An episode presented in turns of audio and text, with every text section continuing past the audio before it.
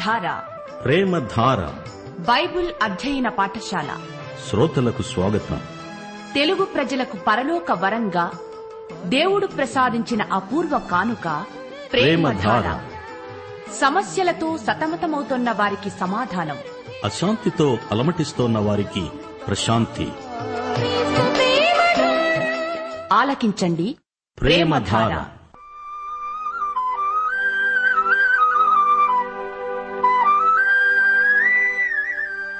దేవుని ప్రజలైన ఆనాటి ఇస్రాయేలీల పాప ఫలితం. దేవాలయం నుండి దేవుని మహిమ వెడలిపోవటం.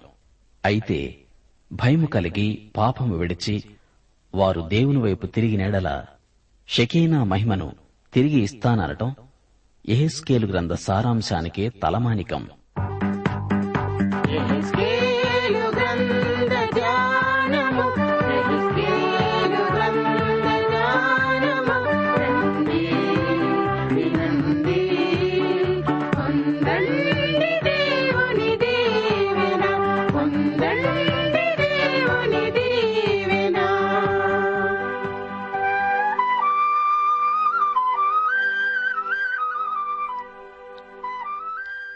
ప్రియ శ్రోతలు బాగున్నారా మీ పరిస్థితులు ఎలా ఉన్నాయి? పరిస్థితులను మార్చాలనుకొని మార్చలేక పరిస్థితుల ప్రభావానికి తల ఒగ్గుతున్నారా?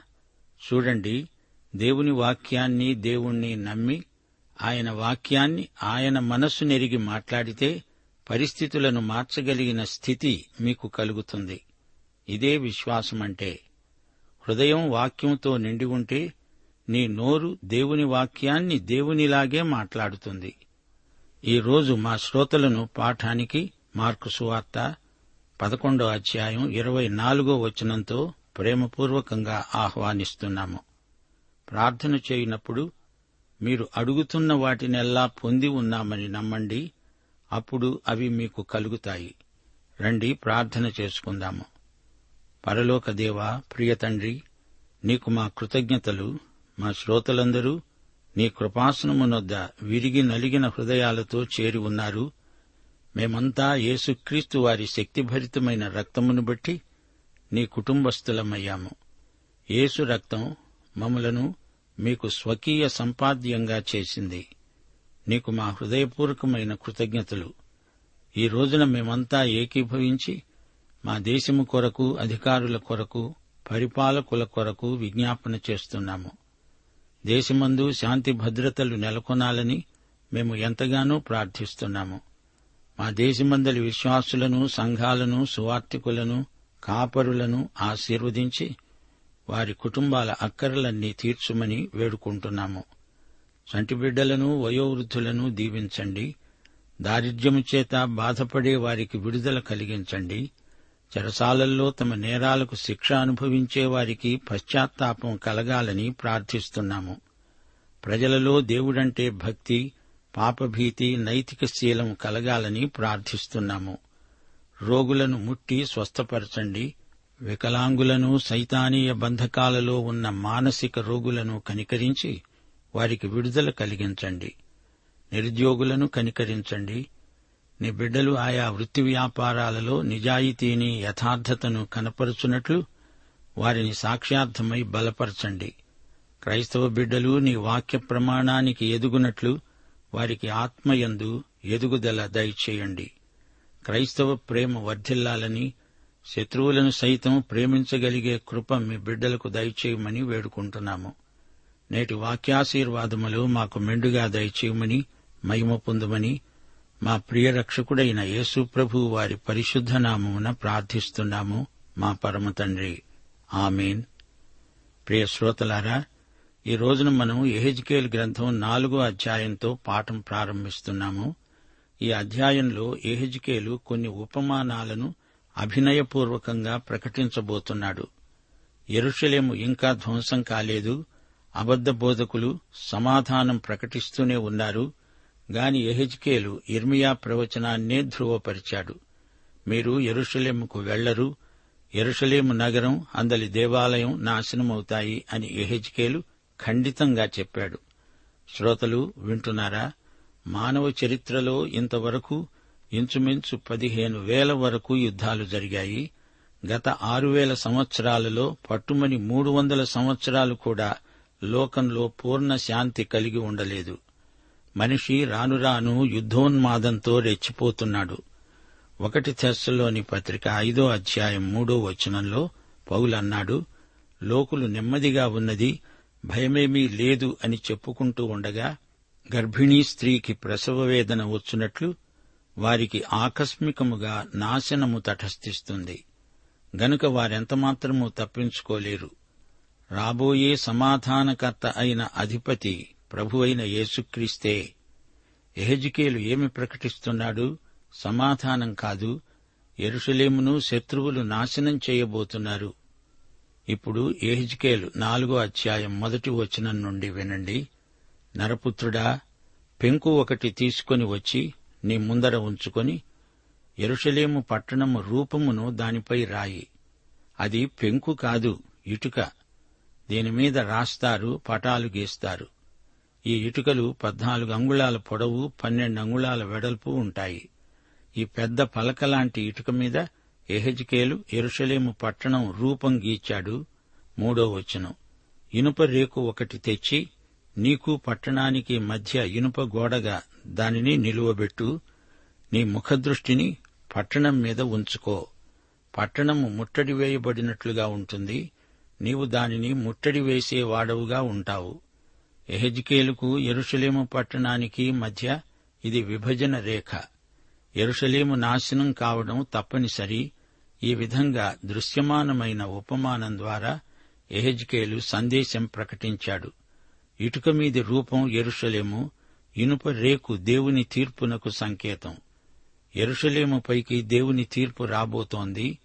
తొమ్మిది నుండి పదమూడో వచనం వరకు నీవు గోధుమలు ఎవలు కాయధాన్యాలు చోళ్ళు సజ్జలు తెల్ల జీలకర్ర తెచ్చుకొని ఒక పాత్రలో ఉంచి నీవు ఆ పక్క మీద పండుకునే దినముల లెక్క చొప్పున రొట్టెలు కాల్చుకోవాలి. మూడు వందల తొంభై దినాలు నీవు ఈలాగున భోజనం చేస్తూ రావాలి.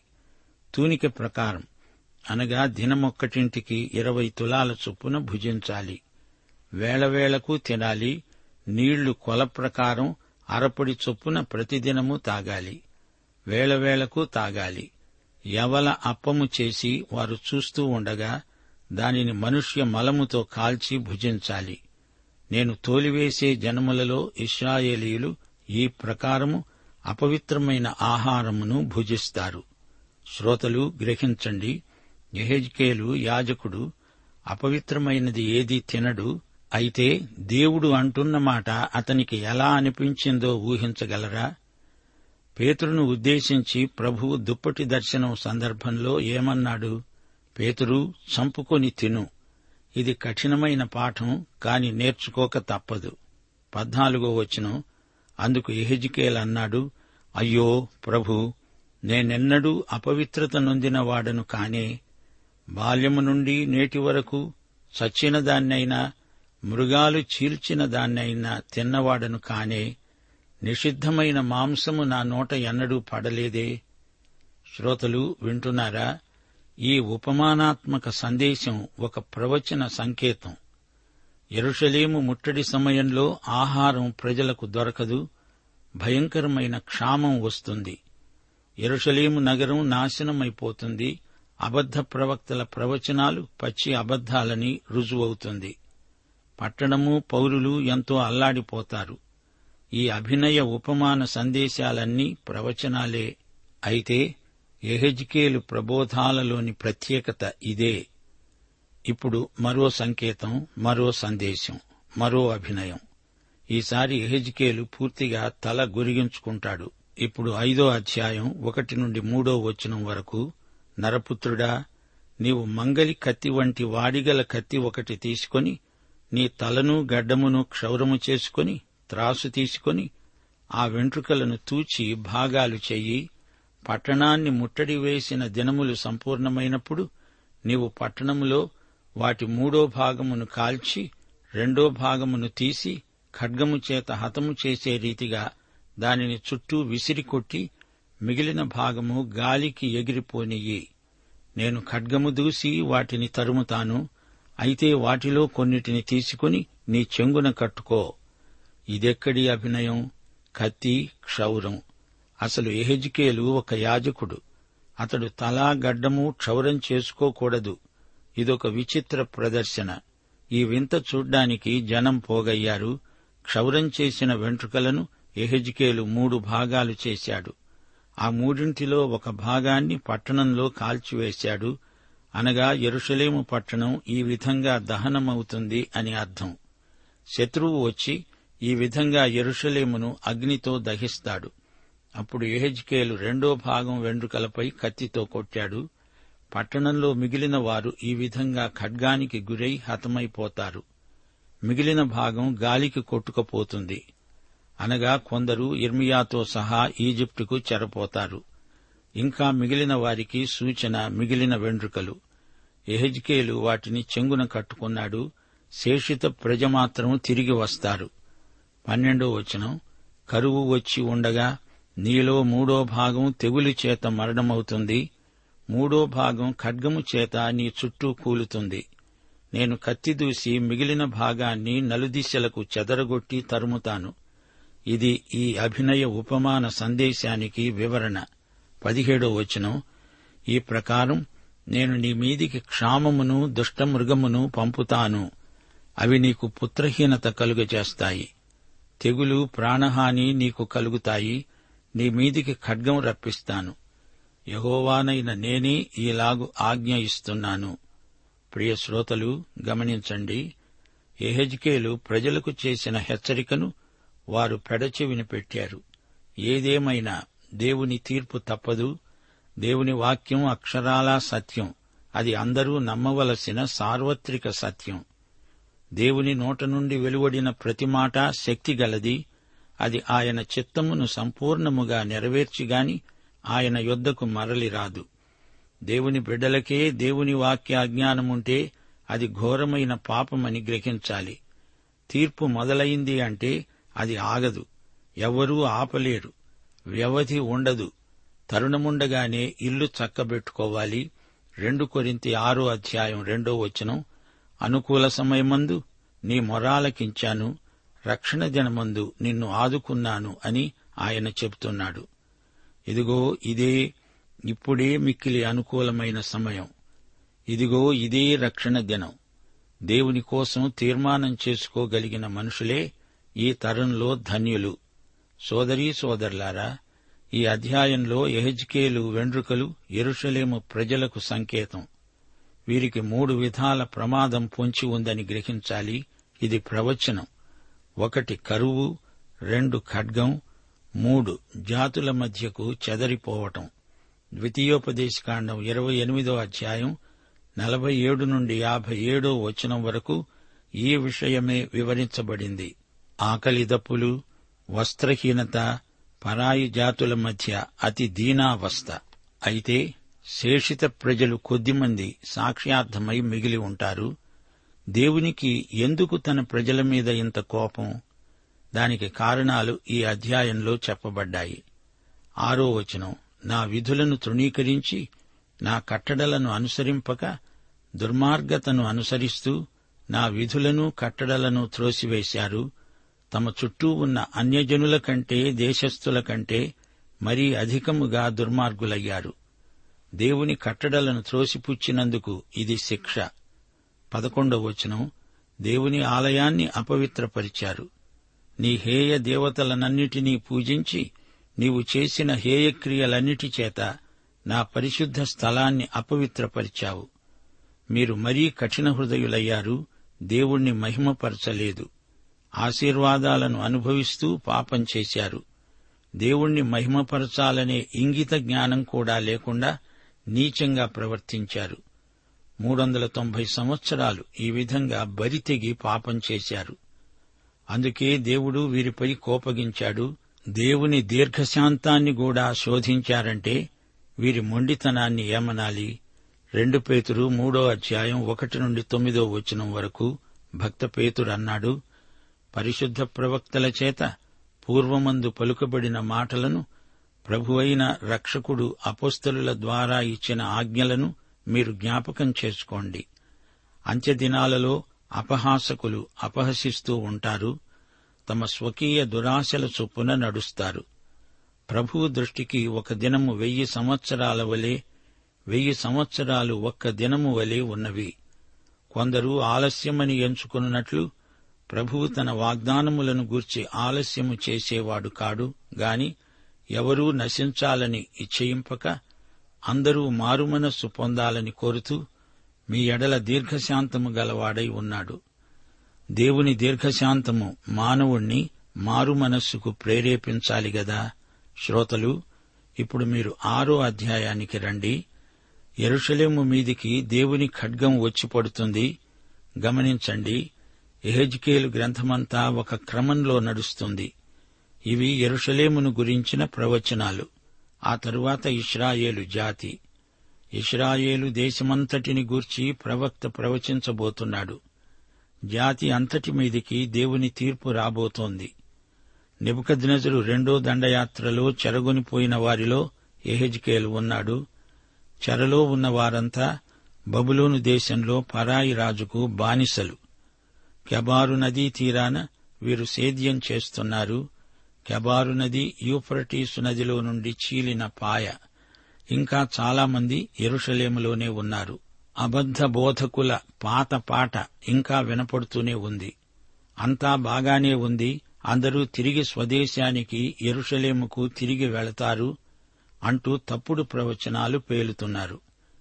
ఇంతలో ఇర్మియా ప్రవచనాలు వినిపించాయి.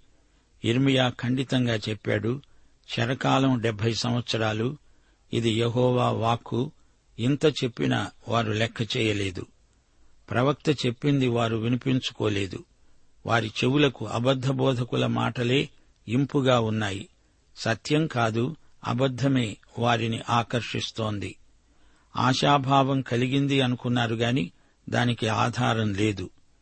దేవుడు చెప్పింది చెప్పించిందే నిజం మిగతాదంతా అబద్ధం. ఈ దొంగ ప్రవక్తల మాటలు పచ్చి మోసం. కొందరికి శస్త్రచికిత్స అంటే గిట్టదు. పైపైన ఏదో మందు పూసి తాత్కాలికంగా చికిత్స చేసి వదిలేస్తారు. ఈ విధంగా వారి రోగాన్ని ముదరబెట్టే నాటు వైద్యులే ఈ కపట ప్రవక్తలు.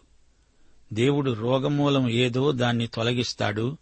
వేరు ఎండిపోతే ఆ తరువాత చెట్టంతా దానంతట అదే ఎండిపోతుంది.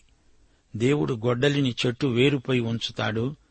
దేవుని వాక్యాన్ని ఉన్నది ఉన్నట్లు చెప్పేవాడే అసలైన బోధకుడు ప్రవక్త కాపరి సువార్తికుడు నకిలీ బోధకుల రంగు బయటపడే రోజు వస్తుంది. ఎహెజ్కేలు ఆరో అధ్యాయమంతా తీర్పే అలాగే ఏడో అధ్యాయంలో కూడా అంతా తీర్పే ప్రకటించబడింది. ఇస్రాయేలు జాతి యావత్తు దేవుని తీర్పు కిందికే వస్తోంది. విగ్రహారాధికులపై తీర్పు దేశమంతా నిర్మానుష్యమైపోతుంది. తీర్పు అనివార్యం. ఇప్పుడు వినండి ఆరో అధ్యాయం. ఎహెజ్కేల్ అంటున్నాడు యహోవా వాక్కు ప్రత్యక్షమై నాకు ఈలాగు సెలవిచ్చింది. ఆరు ఏడు అధ్యాయాలలోని రెండు సందేశాలకు ఇదే శీర్షిక మకుటం.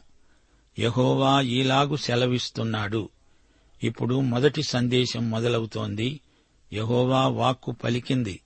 నాకు ప్రత్యక్షమైన వాక్కు. ఎహెజ్కేలు స్పష్టంగా చెబుతున్నాడు నా ఉద్దేశ్యాలు నా అభిప్రాయాలు నేను చెప్పటం లేదు ఇది యహోవా వాక్ ప్రత్యక్షం నా స్వంత ఆలోచనలు తెచ్చి నేను మీ నెత్తిన రుద్దటం లేదు ఈ మాటలు మీకు అనుకూలంగా ఉంటాయి అనుకోకండి యహోవా ఎంత చెబితే అంత.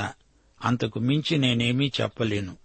అందులో తగ్గించేది ఏదీ ఉండదు మీరు వినే కపట ప్రవక్తల మాటల వంటివి కావివి అంటూ ఏజ్కేలు ఆరంభంలోనే వారికి వివరించాడు. ఇదంతా దేవుడు ఎందుకు చెబుతున్నాడంటే నేనే యహోవానని ఈ ప్రజలంతా తెలుసుకోవాలి.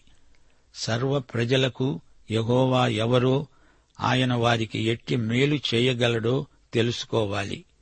ఇదే దేవుని మాటలలోని పరమార్థం. తీర్పు తీర్చేవాడు ప్రభువు.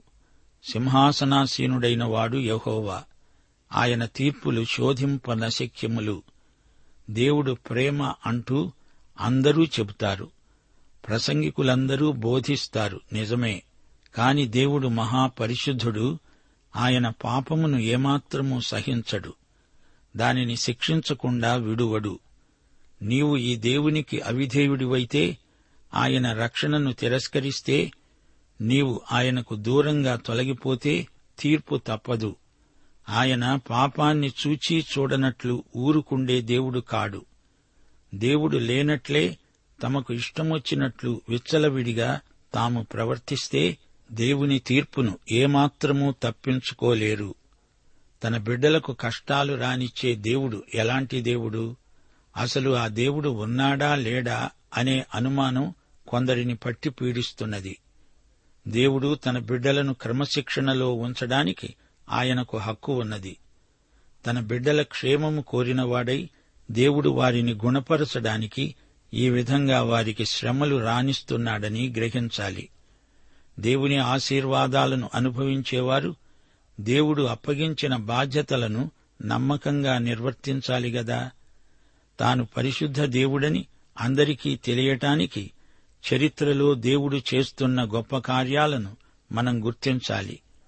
రెండు కొరింతి ఐదో అధ్యాయం పదకొండో వచనం పౌలన్నాడు మేము ప్రభువు విషయమైన భయము నెరిగి మనుష్యులను ప్రేరేపిస్తున్నాము. ఎహెజ్కేలు తన సేవారంభములోనే దేవుని పరిశుద్ధత దర్శనం చూచాడు. ప్రభువు విషయమైన భయంతో ఆయన మహాపరిశుద్ధత దృష్ట్యా ప్రజలకు బోధిస్తున్నాడు సేవ చేస్తున్నాడు. రెండో వచనం నరపుత్రుడా ఇస్రాయేలీయుల పర్వతముల తట్టు చూచి వాటి విషయమై ఈ మాటలు ప్రకటించు మందలించు హెచ్చరించు. ఇస్రాయేలు భూమి అంతటిపైన తీర్పు ప్రకటించబడుతోంది. ఇస్రాయేలీయుల పర్వతములారా ప్రభువైన యహోవా మాట ఆలకించండి. పర్వతములతోనూ కొండలతోనూ వాగులతోనూ లోయలతోనూ ప్రభువైన యహోవా ఈలాగు సెలవిస్తున్నాడు. ఇదిగో నేను నిజముగా మీ మీదికి ఖడ్గము రప్పించి మీ ఉన్నత స్థలాలను నాశనం చేస్తున్నాను. కొండలతో లోయలతో కనుమలతో దేవుడు మాట్లాడుతున్నాడు. మీ ఉన్నత స్థలాలు అనగా మీరు విగ్రహాలను పూజించే స్థలాలను నేను ధ్వంసం చేస్తాను. వారిపైకి ఖడ్గశిక్ష వస్తుంది జాగ్రత్త. పర్వతము ప్రభుత్వానికి సంకేతం. దేశాన్ని ప్రభుత్వాన్ని భూమిని భౌగోళికంగా ప్రతి చోటును తనకు మహిమ కలిగించని ప్రాంతాలన్నిటినీ ఖడ్గంతో శిక్షిస్తాను అంటున్నాడు దేవుడు. నాలుగు ఐదు వచనాలు మీ బలిపీఠాలు పాడైపోయాయి సూర్యదేవతకు నిలిపిన స్తంభాలు చిన్నాభిన్నములవుతాయి. మీ బొమ్మ ఎదుట మీ జనులను నేను హతం చేస్తాను. ఇస్రాయేలీయుల కళేబరాలను వారి బొమ్మల ఎదుట పడవేసి మీ ఎముకలను మీ బలిపీఠముల చుట్టూ పారేస్తాను. మీ ఉన్నత పూజా స్థలాలు పాడవుతాయి. వారి శవాలు కూడా చెల్లాచెదరైపోతాయి. శ్రోతలు దేవుని శిక్షా విధానం ఎలాంటిదో గమనించండి. విశేషించి ఇస్రాయేలీయులు దేవుని తీర్పు ఎలా అమలులోకి వస్తుందో చూచి చరిత్ర నుండి దేవుని పాఠం నేర్చుకోవాలని దేవుని అభీష్టం. సజీవుడైన సత్యదేవుని వైపు ప్రజలు మరలాలి. తమ స్వదేశానికి రావటం కాదు ముందు తమ స్వంత దేవుని వద్దకు తిరిగి రావాలి. ఇదే హెచ్చరిక చేయడానికి దేవుడు ప్రవక్తలను నియమించాడు. ఇప్పుడు ఇక్కడ ఎహెజ్కేలు అదే ప్రకటన చేస్తున్నాడు. ప్రతి పచ్చని చెట్టు క్రింద ప్రతి కొండ మీద గుట్ట మీద దేవతా విగ్రహాలను నెలకొల్పారు. దేవుని ఉగ్రమైన తీర్పు రాకమానదు అంటూ ప్రకటన చేస్తున్నాడు ఎహెజ్కేలు దేవుడు పరిశుద్ధుడు. ఎహెజ్కేలు మొదటి అధ్యాయంలో ప్రవక్త దేవుని పరిశుద్ధత దర్శనాన్ని చూచాడు. చక్రంలోని చక్రం దేవుని చలనహేతు శక్తిని చూపింది. దేవుడు చరిత్రలో ముందుకు సాగుతూ తన సంకల్ప సిద్ధికి ఆటంకాలను అవరోధాలను త్రోసిరాజని చక్రముల వలె తన చిత్తాన్ని నిత్య భవిష్యత్తులో జరిగించడానికి పురోగమిస్తున్నాడు. అగ్ని తుఫాను తీర్పులోని తీవ్రతను సూచిస్తాయి. చాలామందికి దేవుని చిత్తం కఠినమనిపిస్తుంది. ఇది మింగుడు పడని చేదు మాత్రే అయినా అది మింగక తప్పదు. దేవుని చిత్తం నెరవేరి తీరుతుంది. అయితే ఇస్రాయేలు దేవుని చిత్తానికి ఎదురు తిరుగుతోంది. ములుకోలకు ఎదురు తన్నుతోంది. దానివల్ల తనకే ఎక్కువ కీడు తనకే తీరని నష్టం. ఏడో వచనం మీ జనులు హతులై కూలుతారు. అయినను మీరు ఆయా దేశాలలో చెదరిపోవునప్పుడు ఖడ్గమును తప్పించుకునే కొందరిని నేను మీలో శేషముగా అన్యజనముల మధ్య ఉండనిస్తాను. మీలో కొందరిని ప్రాణాలతో ఉండనిస్తాను. వారు ఖడ్గాన్ని తప్పించుకుని అన్యజాతుల మధ్య చల్లా చెదరవుతారు. శేషప్రజ విశ్వసనీయులు వీరే చివరికి మిగిలేవారు. ఈ రోజున సంఘం విషయంలో కూడా ఇది నిజమే. చెదరిపోగా మిగిలిన వారే నమ్మకమైన వారు. వీరే శేషిత ప్రజ. దేవునికి స్తోత్రం. పాఠం సమాప్తం. ప్రభువైన యేసుక్రీస్తు వారి దివ్య కృప తండ్రి అయిన దేవుని ప్రేమ పరిశుద్ధాత్మ నిత్య సహవాసము మనకందరికీ తోడై ఉండునుగాక. ఆమెన్.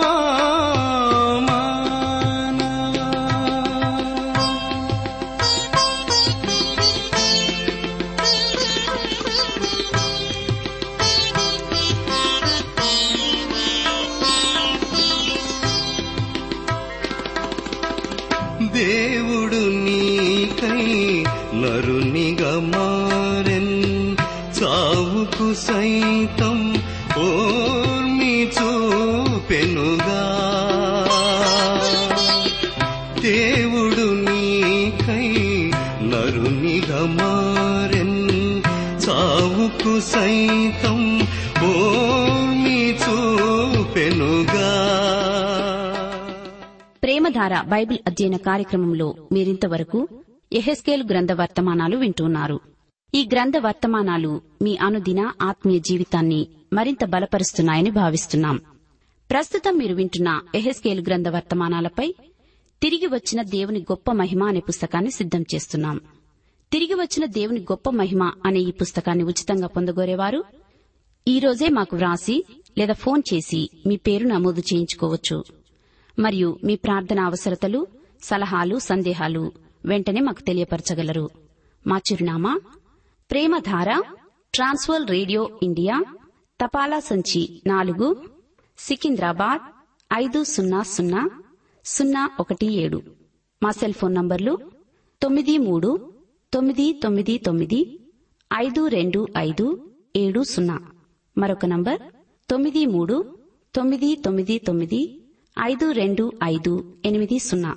మా email ID Telugu TTB at radio eight eight two dot com.